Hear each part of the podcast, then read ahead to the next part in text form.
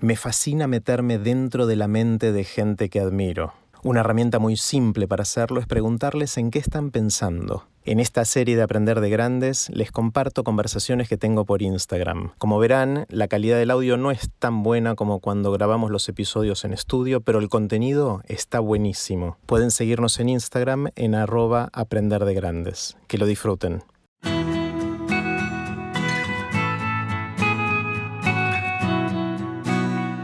Antes de dejarlos con la conversación de hoy, les cuento que empezó el seminario Vivan las Ideas que doy en el Instituto Baikal. El objetivo es desarrollar e incorporar ideas y disfrutar más de la vida. Es online todos los sábados de 11 a 12 y media hora de la Argentina y pueden empezar cuando quieran y participar desde cualquier lugar del mundo. Para más información e inscripción, los espero en aprenderdegrandes.com barra Vivan las Ideas.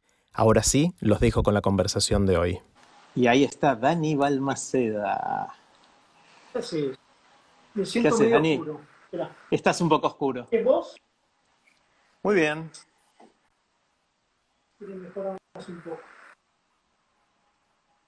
Vamos a ver si mejora un poco. Ahí, va, ahí está un poco mejor. Ahí va. Bueno, ¿cómo estás? Bien, Jerry, todo bien, por suerte, avanzando. qué bueno, ¿seguís del otro lado del charco? Sigo en Colonia, sí, sigo en Colonia y con algunas ventajas respecto de la Argentina, porque todavía nosotros no tenemos una cuarentena obligatoria. Entonces, tenemos la oportunidad de salir, tenemos, la, tenemos mucho cuidado, aquí hay mucho cuidado, pero es muy poca la gente que hay, muy poca, y, y todos cuidadosos. Así que se sale, viste, media hora, 40 minutos, uno más o menos hace un poco de, cambio de aire y después, o, para hacer las compras y esas cosas. Pero quienes conocen Colonia eh, en, sus momentos de turismo, es muy raro ver cómo, eh, por ejemplo, el domingo pasado en el casco histórico, era un día de sol radiante y estaba vacío. un domingo de sol radiante en Colonia, en el lugar, más turístico, vacío, increíble. Vi, los videos que compartiste de ese momento en alguna de las redes sociales y me parecieron muy impresionantes. A mí me encanta Colonia, pero mi imagen de Colonia es el casco histórico repleto de gente, ¿no? Exactamente. Y, supongo que muchos que se dedican a la fotografía me envidiarán que tengo la posibilidad de hacer tomas sin público. Eh, es, realmente, pero, pero a veces te sentís en una ciudad fantasma. Mm. Eh, es, una sensación rara. Bueno, para los que se fueron uniendo, eh, les cuento que Dani Balmaceda, Daniel Balmaceda, como siempre digo, es mi historiador de cabecera. Lo admiro mucho a Dani y siempre es mi referente cuando tengo que tratar de entender el pasado de alguna manera. Hicimos con Dani un, episodio hermosísimo de Aprender de Grandes, donde conversamos de un montón de cosas. Y, me gusta que Dani se considera el cartonero de la historia como una de sus acepciones profesionales, porque se interesan los detalles de la historia, esos detalles que a veces pasan desapercibidos. Eh, siempre me acuerdo, cito un par de ejemplos que me gustan mucho, que me comentó Dani, cómo hicieron en el Cabildo Abierto de 1810 para tener sillas para toda la gente que estaba dentro del Cabildo. Eh, y esa es una de las preguntas típicas que se hace Dani. Eh, o, qué pasó y cómo fue el primer accidente de, un eh, auto o de un taxi, no me acuerdo, en, Sánchez Bustamante y Las Heras, ¿no? O no, y, Libertador. Y Libertador hace unos 100 años o algo así. Bueno, lo que me gusta mucho. cuando, no se, cuando no sé. Cuando no se llamaba Libertador todavía. Claro, ni siquiera se llamaba Libertador. Bueno, y, lo que me gusta mucho de Dani eh, es que mira la historia de una manera que a mí me parece fresca y que me interesa mucho. Y lo que quiero preguntarte, Dani, para disparar esta conversación, y es lo que te anticipé, eh, estamos en un momento que es obviamente es un momento histórico y las próximas generaciones van a mirar para atrás y van a hablar de la pandemia del 2020 y del coronavirus. Y, y, qué piensa un historiador? ¿En qué está pensando un historiador cuando está viviendo un momento histórico? ¿Qué es lo que estás pensando? Bueno, se te cruzan un montón de, datos, de esos que venís leyendo, uno, uno es un coleccionista de información, cuando estás investigando en un libro, no podés evitar correr un poco la vista en un diario de, no sé, de 1918 o en un documento o en un, eh, correr un poco la vista y revisar lo que está alrededor y encontrarte con otras cosas. Entonces terminás recolectando, siendo coleccionista de, informaciones. Y vos sabés que en, general, eh, es verdad que cuando uno revisa todo eso, se encuentra con que, pero estas cosas nos pasaron ya, estas discusiones ya las tuvimos, eso, suele ocurrir. Pero no es que yo me doy cuenta antes.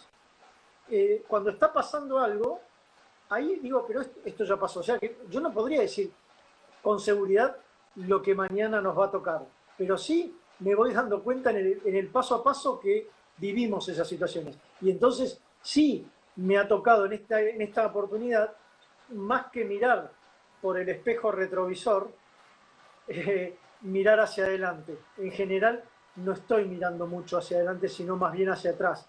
Y a veces me pasa eh, algún papelón por eh, ir a, reunirme con amigos que están hablando de algo que pasó y que todos saben y que yo me había pasado todo el día en 1826 ni me había enterado y era algo notable. Bueno, eso es habitual. Y en este caso, si bien no sigo el día a día de la información, eh, miro un poco más hacia adelante, sí, claro.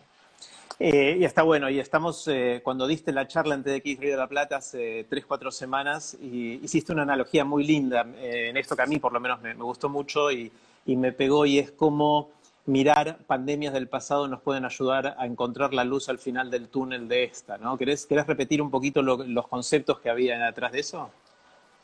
Sí, cómo no.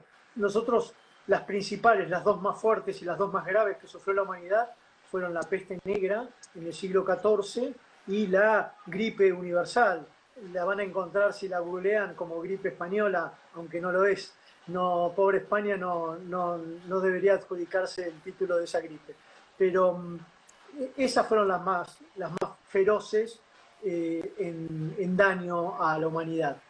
Y de las dos se salió eh, con eh, se salió evidentemente construyendo oportunidades a partir de todos esos inconvenientes, porque el final de la peste negra fue lo llamado, el llamado renacimiento, que justamente cuando pensás en el nombre, el sentido que tiene va más allá del renacer del arte clásico, etcétera, sino que había un renacer eh, evidente en, en, toda la gente que estaba de los que dejaron de morir, ¿no?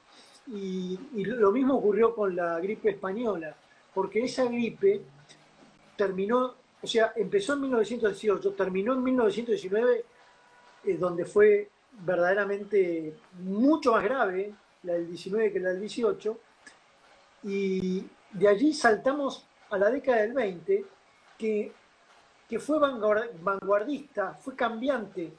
Yo te digo, me cuesta encontrar una, década de tanta revolución. Podríamos ir a la década de 1960, por, ahí, pero la del 20 se venía de una situación eh, tan distinta a nuestra realidad que para nosotros, si miráramos hacia atrás, nos sentiríamos un poco más identificados con 1920 que con 1890.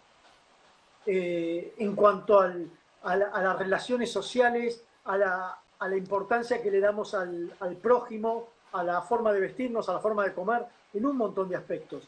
Y ese año 20, bueno, eh, todo ese año 20 eh, fue como un cimbronazo para el, para el planeta. Así que yo entiendo, a mí me gustaría que empecemos mañana, pero entiendo que todavía nos queda eh, navegar en tormenta un largo trecho, pero justamente ya tenemos que empezar a trabajar y a construir la llegada a tierra. Mm. Porque nadie, nadie, Jerry, va a volver igual. No se puede volver igual de esta situación. Inclusive, te diría que mm, las anteriores eh, pandemias y también las epidemias, como la de la fiebre amarilla que azotó a Buenos Aires y a Corrientes y que fue verdaderamente letal, ninguna de esas tuvo estas características en donde estamos contando no solo estamos contando los muertos y los infectados, antes no se sabía, no se podía contar los infectados, eh, sino que además estamos resguardados y cambiando nuestra, nuestra interacción. No sé si nuestra rutina, probablemente porque nuestra rutina tiene exteriores, pero, pero sí, eh, eh, todo eso ya mm, se integra a nosotros y también lo que tiene que ver con, con el cuidado, con la, con la consideración, con el, pensar un poco si vos estás invadiendo un terreno que, no corresponde. Mira, hay una frase que a mí no me convence mucho y, no, me va a convencer, ni me vas a convencer nadie, que es los derechos de uno terminan donde empiezan los del otro. No, no, para mí los derechos de, uno se confunden con los derechos de otro y siempre se trata de, encontrar entre todos una salida, porque si no seríamos como compartimentos estancos, ¿no? Cada uno, eh, espera, hasta acá es tu derecho. No, no es así. Bueno, justamente ahora llegamos a un momento en donde te diría que los derechos del otro son, pasan a ser muy importantes, porque nosotros, en vez de pensar eh, en base a lo que nosotros queremos, vamos a tener que tratar de ver un poco al, al, que está, al prójimo, al que está cerca para ayudarlo. Mirá, eh, yo creo que lo que más estoy evaluando es eso. Mm. Si me permitís, te voy a decir algo que nunca había pensado. Hoy, eh, hoy empezaba la Feria del Libro. ¿no? Ah. Es una, fiesta para los escritores, para las editoriales, para los lectores. Es son 20 días de, corridas, de encuentros, de, de reuniones. Bueno, es una, fiesta en Buenos Aires, la, Feria del Libro, que claro, hoy, esta vez la perdimos, por ahora, por ahora está perdida, veremos qué pasa más adelante. Muy bien. Yo pensaba, eh, cuando yo escribo un libro, eh, ¿cuánta gente hay atrás del texto que termina en la librería?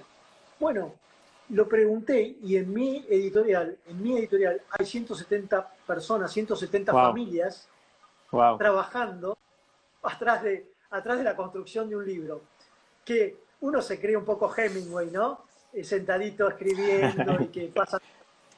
Sin embargo, es, y, estoy hablando de una sola editorial y no estoy contando los distribuidores y no estoy hablando de, las, de los libreros y de todo el movimiento, toda la logística, todo lo que pasa para que un libro llegue a la librería. Y ahora, a partir de ahora, siento que cuando me dicen, tenés que promocionar un libro, yo digo, ay, no, por favor, no, no, tengo que promocionar un libro porque si a mí no me importa vender un libro más, lo tengo que hacer por todos los demás. Tiene que importar muchísimo. No estoy solo en esta cruzada. En todo caso pondré la cara, pero no estoy solo. Bueno, esas cosas las estoy, eh, las estoy descubriendo eh, ni siquiera las estoy reencontrando, las estoy descubriendo. Está buenísimo. Me quedé pensando con el tema de eh, la peste negra y la gripe eh, universal, mal llamada española, y cómo después de eso vino el Renacimiento y después la peste y la década del 20 después de, la gripe española,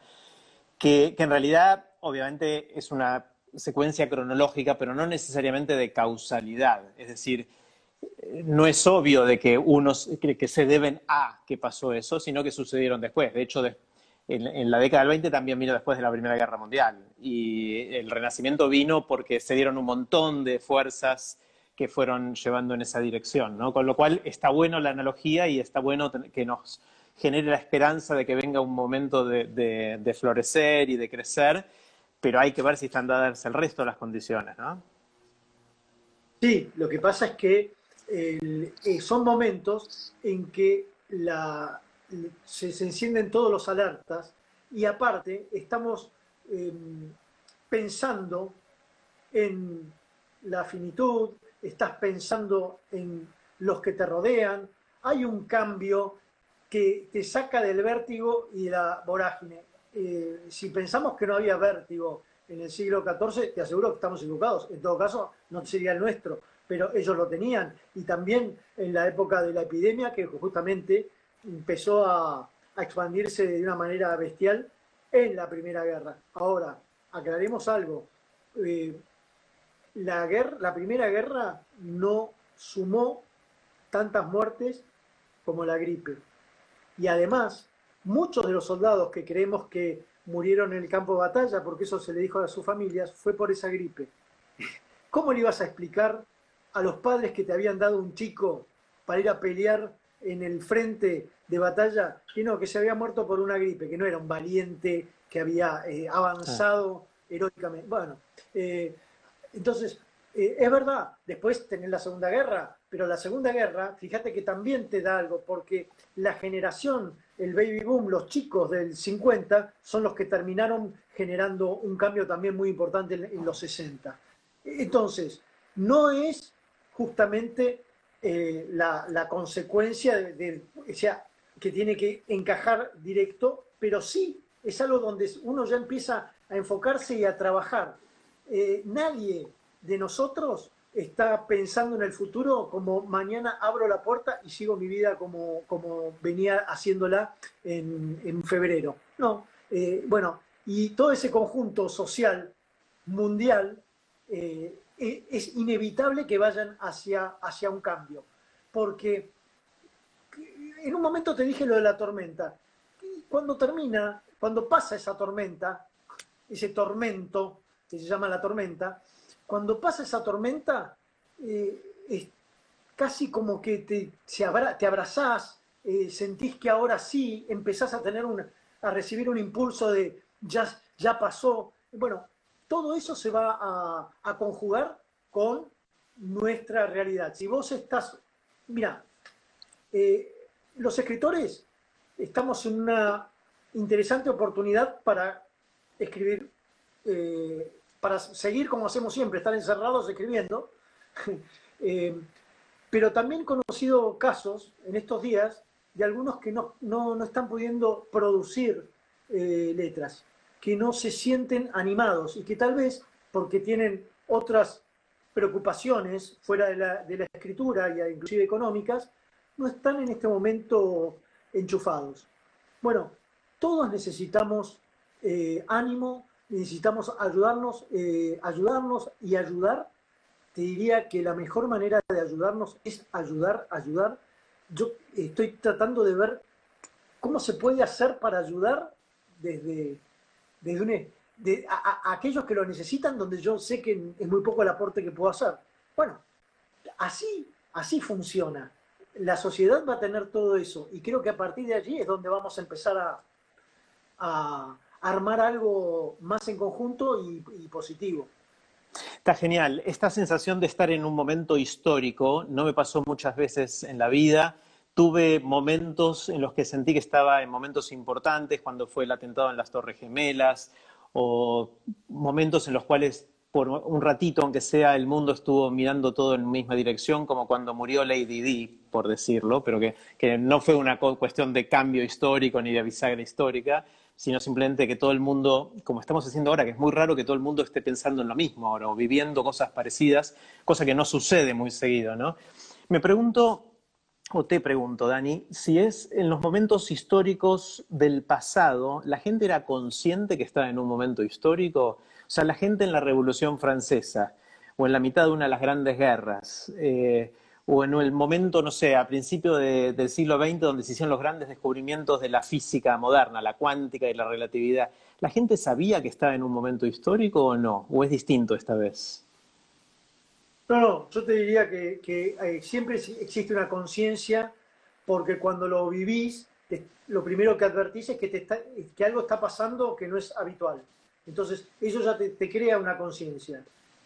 Nunca una conciencia real y absoluta de lo que estás viviendo. Nunca pasó. Entonces, en ese sentido vos tenés razón. Cuando lo vivían, sentían que algo estaba cambiando, pero no podían tener la magnitud de lo que estaba cambiando. Eso no lo podían tener. Bueno, ¿sabés, ¿sabés qué nos pasa? Nosotros tampoco.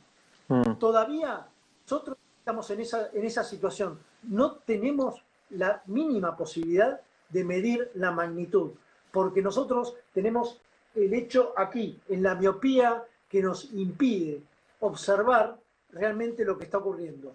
Eh, hicimos dos o tres chistes eh, riéndonos de toda esta situación hace un mes y medio y ya no los hacemos. Bueno, cuanto más distancia tomás, cuanto más distancia tomás de los hechos, los ves con mucha más claridad.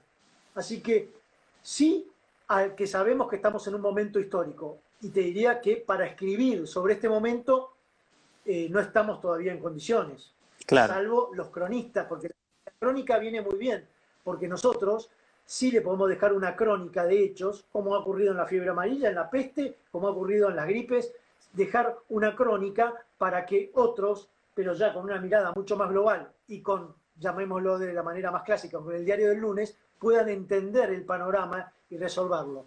Nosotros estamos en medio del partido, ¿cómo nos vamos, cómo vamos a, contar cómo, cómo, salió este partido o cómo jugamos si todavía estamos en, la mitad del primer tiempo casi? Total, totalmente. Acá eh, Geraldina menciona la llegada del hombre a la luna como otro momento histórico. Yo tenía tres años en el 69, con lo cual no lo recuerdo. Tengo una vaga sensación de estar mirando la tele, pero no sé si es un recuerdo que se me sembró después. La verdad, no, no sé si, fue si, es verdad el recuerdo que tengo de cuando tenía tres años. Por eso mencioné estos otros que son cosas que recuerdo. El día que murió Lady Di me acuerdo exactamente dónde estaba, estaba con mi esposa y de qué estábamos conversando en ese momento.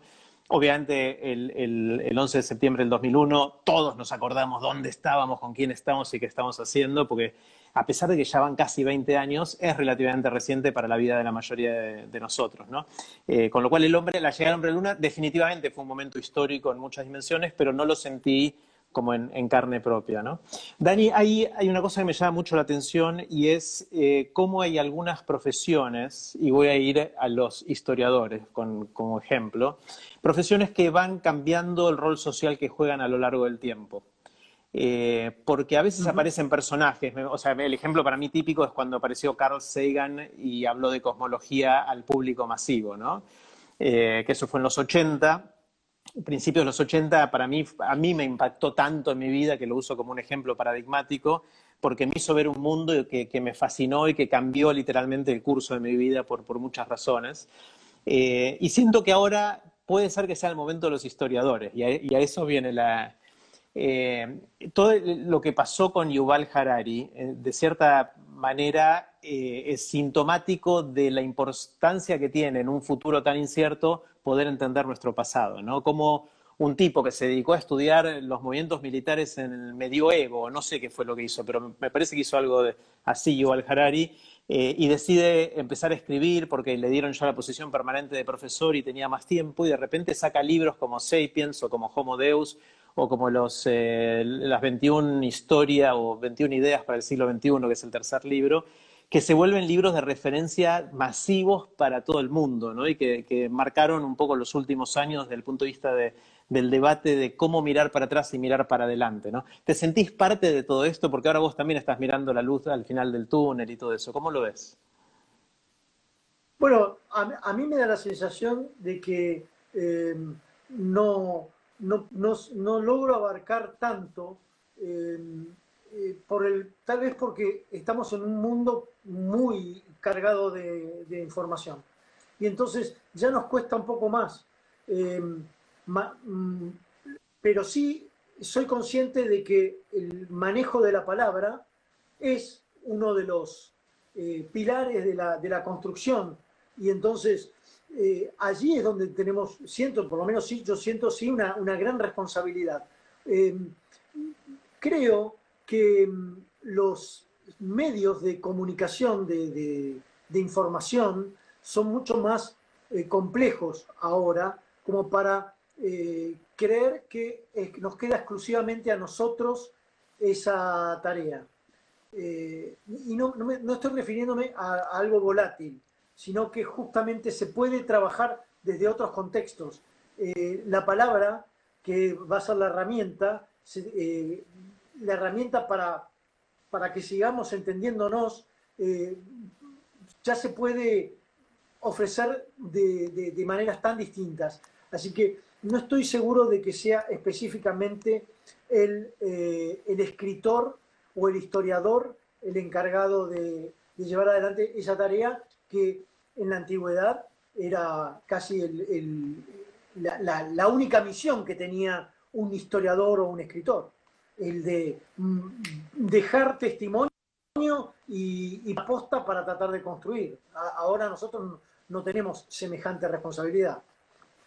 No, claro, pero, pero sí pueden tener influencia, ¿no? Eh, porque realmente si no miramos el pasado es muy difícil de, pensar esta situación actual. Eh, es que el pasado son nuestras raíces. Si no miramos el pasado, no tenemos manera de, entender dónde estamos parados. Estamos flotando, ya que hablaste del espacio, estamos flotando por ahí sin ningún sentido, en un espacio hacia la nada. Eh, por supuesto, que el, pasado, nuestro pasado por nuestra sangre, por nuestros abuelos, por la historia en la que participaron nuestros abuelos, la historia cotidiana, nuestro, este, la de nuestros padres, eh, por, por, la geografía, porque vos también geográficamente estás haciendo, yo estoy en Colonia no puedo evitar pensar en cuando llegó Manuel Lobo en 1680, o, uy, por acá estuvo Ceballos, esta es la casa de Ceballos, esta, allá vivía Rivadavia. Eh, la historia te la encontrás en todo momento. Y entonces tampoco siento que estoy en una ciudad flotando, sino que sus raíces me corresponden. Y entonces, a partir, mira, a partir de las crisis, la raíz, el lugar a donde vos te aferrás, es una de las claves. Y, yo creo que justamente en este momento, bueno, es muy importante aferrarse a, lo que sentimos que nos pertenece, a eso poco que nos pertenece que no nos van a quitar, que es nuestro pasado y es nuestra historia. Mm. Está buenísimo. Eh, ¿Estás escribiendo? Todo el tiempo. Sí, ¿y qué, cuál es tu proyecto que nos puedas contar? ¿En qué andas? ¿Qué estás escribiendo? Mira, ahora estoy eh, cuando vine en enero vine a terminar un libro sobre historias de palabras, sobre historias de frases, sobre sus orígenes, para esos entretenimientos de, la lengua que a mí me, me, llevan a, leer a veces manuscritos que jamás me interesarían por, el contenido, solo para ver si la palabra todavía sigue viviendo después de tantos años hacia atrás. Así que principalmente ese, es mi primer reto. Pero también, bueno, en general, siempre estoy pensando en, varios libros a la vez, con lo que me enfoco en uno, pero colateralmente estoy trabajando siempre en tres o cuatro, con lo que no me puedo aburrir nunca. Y ahora le agregué, por esto de que cada uno se tiene que reinventar, eh, mm, toda una actividad en, eh, por eh, virtual eh, de clases, de charlas, qué sé yo, te doy un ejemplo. A mí cuando me empieza el 25 de mayo, eh, lo llamo internamente temporada alta, porque me toca el 25 el 20 de junio, el 9 de julio, el 17 de agosto, el 11 de septiembre y a veces el 12 de octubre. Y entonces estoy durante esos meses con mucha actividad. Y siempre me pasaba que cuando llegaba el 25 de mayo, y tenía que ser un poco selectivo porque no, no podía estar en todos lugares. Y ahora me doy cuenta que era, era mucho más fácil. Lo que pasa es que, claro, ahora también hay un público eh, ávido de esas cosas. Así que también estoy trabajando mucho desde lo, virtual y, y, el armado de clases y, de charlas para eh, acompañar la actividad de los libros.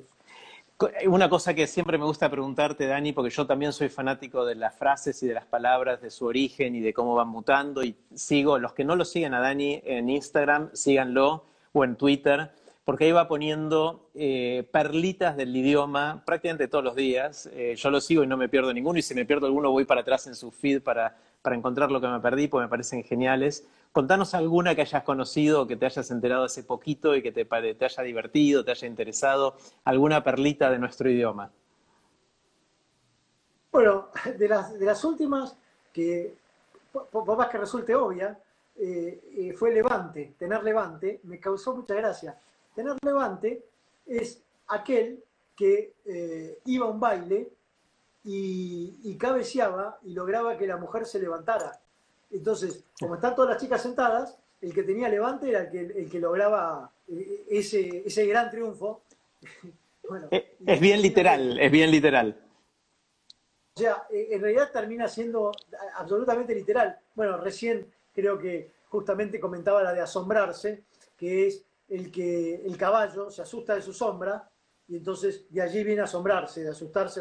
A veces son demasiado literales y sin embargo mm, no, nos, damos, no, nos damos cuenta que, es tan fácil la cosa. Lo que pasa es que cuando empezás a, a, rastrear, ahí te das cuenta que sí, que era, estaba a la, a la vuelta de la esquina la, solución. Sí, a mí me gusta pensando en las metáforas ¿no? que usamos para describir el mundo tan complejo en el que vivimos y que nos ayudan a entenderlo un poquito eh, o a comunicarlo. Es interesante como hay algunas metáforas que siguen vivas porque nosotros cuando decimos, por ejemplo, como dice eh, Shakespeare en Romeo y Julieta, dice, Julieta es el sol. Eso es una metáfora clarísima porque Julieta no es el sol, pero te dice eso y ya o sea, sabes exactamente a qué se refiere con eso cuando Romeo lo dice. Eh, y hay otras metáforas, como podría ser asombrarse o qué levante tiene, que quizás se pierden en la etimología y ya son metáforas de alguna manera muertas, ¿no? que no, no están vivas porque no llevan el sentido original. Ya lo adoptamos con el nuevo sentido y nos olvidamos de a qué hacía referencia en el dominio origen eso, ¿no? de la metáfora.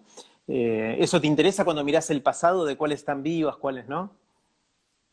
Sí, sí, sí, por supuesto. Es, muy interesante ver, eh, te digo, ver cómo se va transformando y cómo una palabra a veces empieza, como vos planteás, en una metáfora muy concreta y que eh, luego de cuatro o cinco pasos ya no hay forma de entender dónde estábamos parados, es decir, cómo empezó y cómo ¿Cómo llegó? Bueno, hay, algunas cuyo recorrido es así de atractivo, porque, qué sé yo, eh, te, digo una, eh, había unos ladrones en, la Roma antigua que lo que hacían era disparar con una especie de sevillana, un, veneno, eh, o algo para marear a la persona para, para robarle.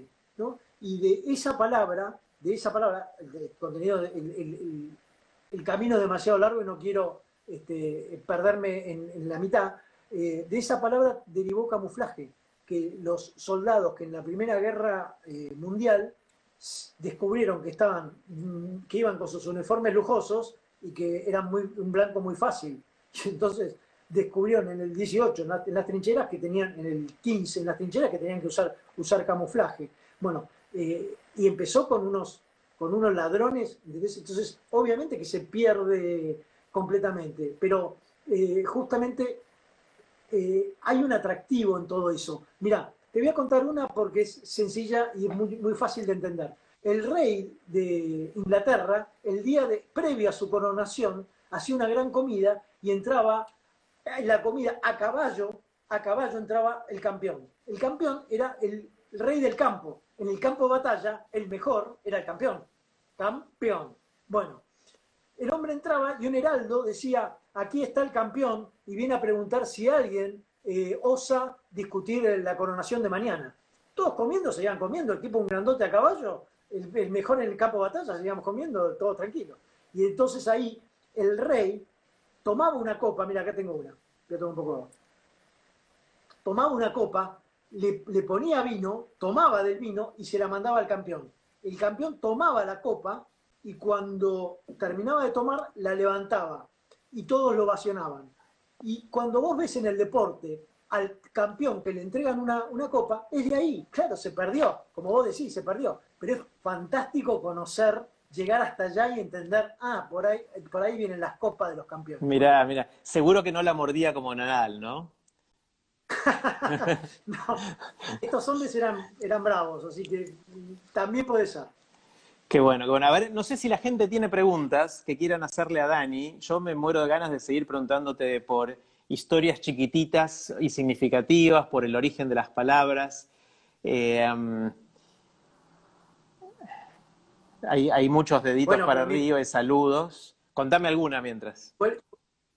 sí, no, igual eh, te puedo contar por ejemplo, la de mm, el asta. El asta de la bandera, en realidad el asta era una lanza, una lanza de madera, y en algunos casos el, uno llevaba en, la lanza la bandera, por eso le decimos asta a la bandera, al palo de la bandera.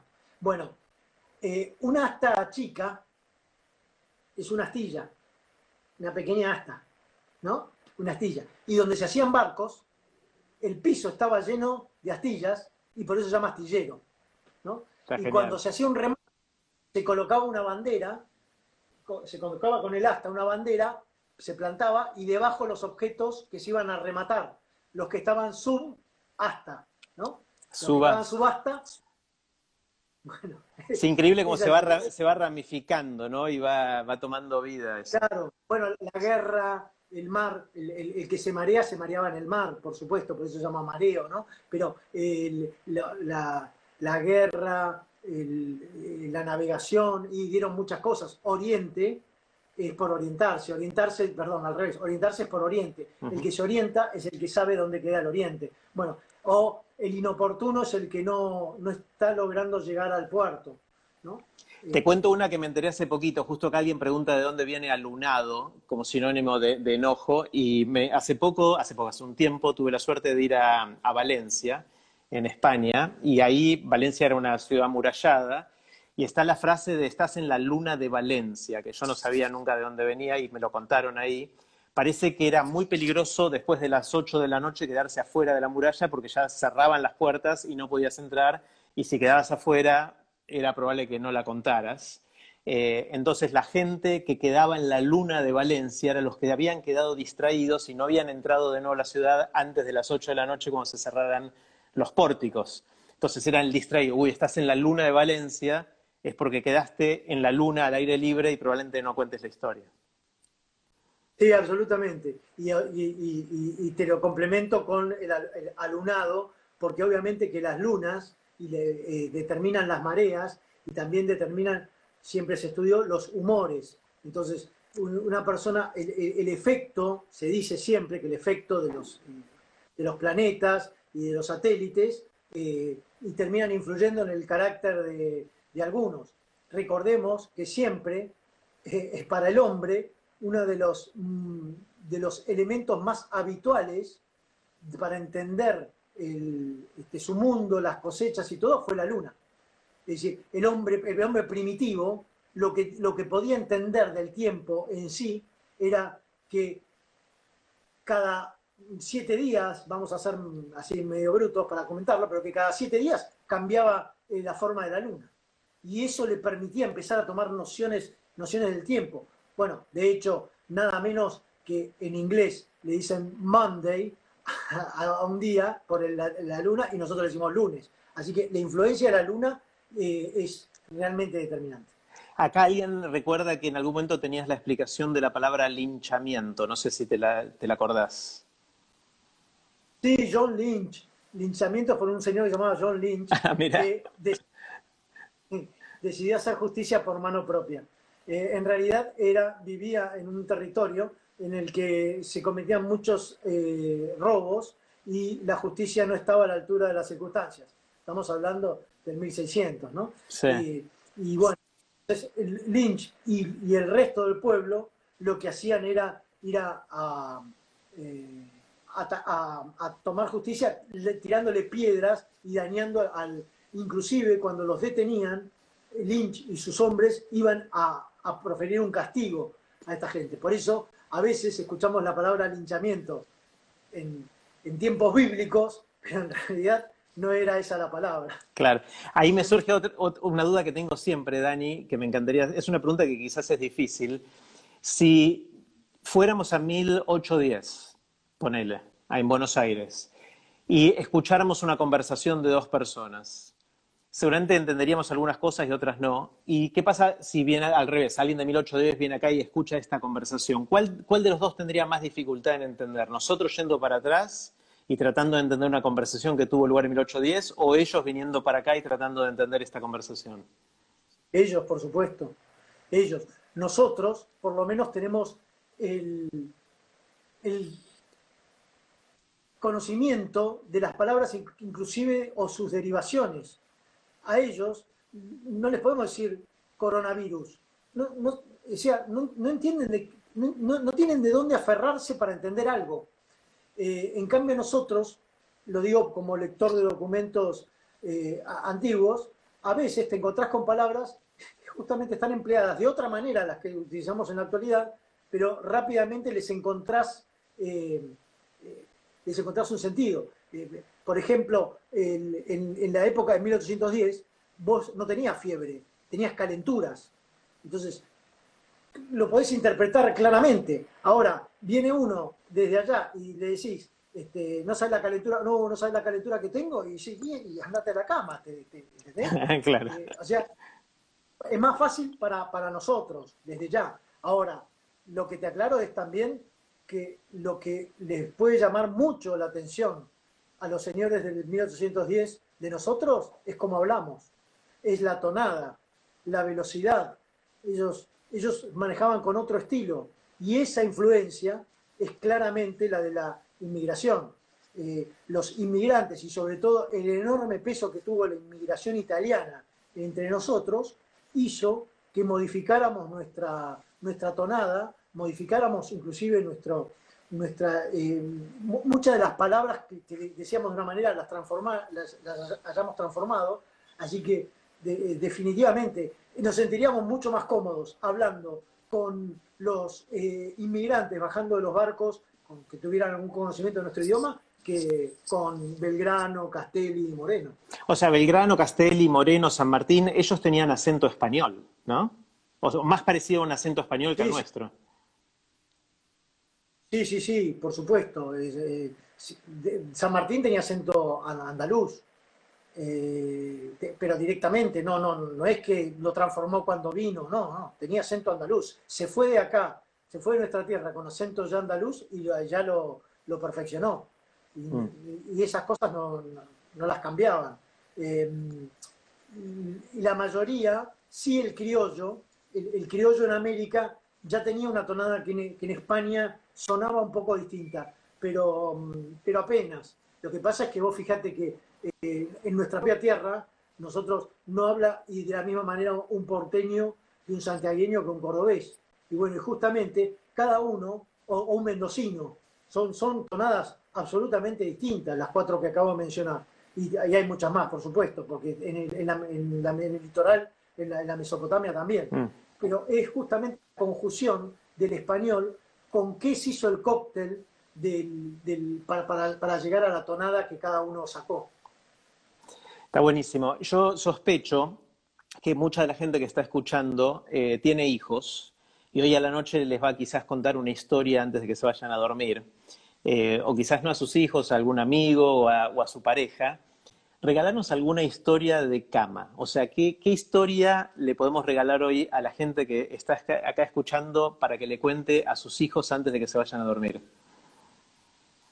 Bueno, Ricardo Gutiérrez es el nombre que tiene el Hospital de Niños porque Ricardo Gutiérrez siempre se dedicó a los chicos, como pediatra. En realidad él quería ser abogado, pero fue a rendir un examen y le, hicieron una pregunta que no la sabía y le dio tanta vergüenza que dijo, esto no es para mí, se retiró del derecho y para felicidad de muchos, muchos chicos y familias, se convirtió en médico. Y en una oportunidad estaba por la boca y fue el barrio La Boca, en sur de Buenos Aires, y fue a ver a un chico que estaba en cama. Lo revisó y cuando, después de, verlo y de conversar con él, le dijo, señora, acá tiene la, receta de lo que tiene que hacer. ¿Qué, tiene, ¿Qué tengo que comprar? Tiene que comprarle un juguete y tienen que jugar con él. Eso puso en la receta. Wow, wow. Bueno, muy linda historia de, yo, yo, no sé si la voy a... Sí, se lo voy a contar a mis hijos hoy a la noche. Están grandes ya, pero les, va a gustar, me encantó.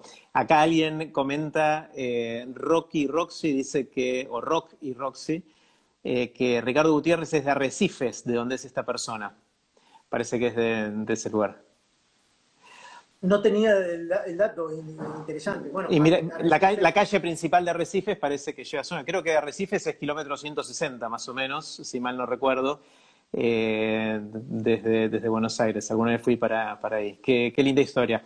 Bueno, Dani, eh, espero la próxima verte en persona. Eh, ojalá podamos ya encontrarnos en persona, de este lado o de aquel lado del charco, que sea donde, donde sea. Como siempre, te, agradezco mucho porque me voy con un montón de historias y con, de hecho, fui tomando notas de algunas de las historias acá para, para contar en casa ahora a la noche y hacerme un poquito el canchero con todo esto que me, me encanta. Eh, acá me dicen kilómetro 176, no estaba muy lejos, ruta 8 en Arrecifes. Bueno, la próxima vez que vayan a Arrecifes y vean que la calle principal se llama Ricardo Gutiérrez, acuérdense de Dani, de la cuarentena y de esta conversación. Dani, gracias y espero verte pronto. Un gran abrazo, Jerry. Gracias por esta conversación. Que estés bien. Chao. Y chao a todos. Nos vemos mañana en otra de estas conversaciones. Recuerden que tenemos todos los días conversaciones con gente que admiro y que tengo la suerte, la fortuna de que me den bola, como Dani, que le digo, che, ¿querés charlar? Y me dice, dale, me copo. Eh, todos los días en distintos horarios, porque algunos viven en, otros usos horarios, así que eh, sigan en arroba aprender de grandes, voy a ir anunciando con quién hablo cada día eh, y nos vamos a dar el lujo de compartir historias como esta. Gracias a todos y de nuevo gracias, Dani. Chao.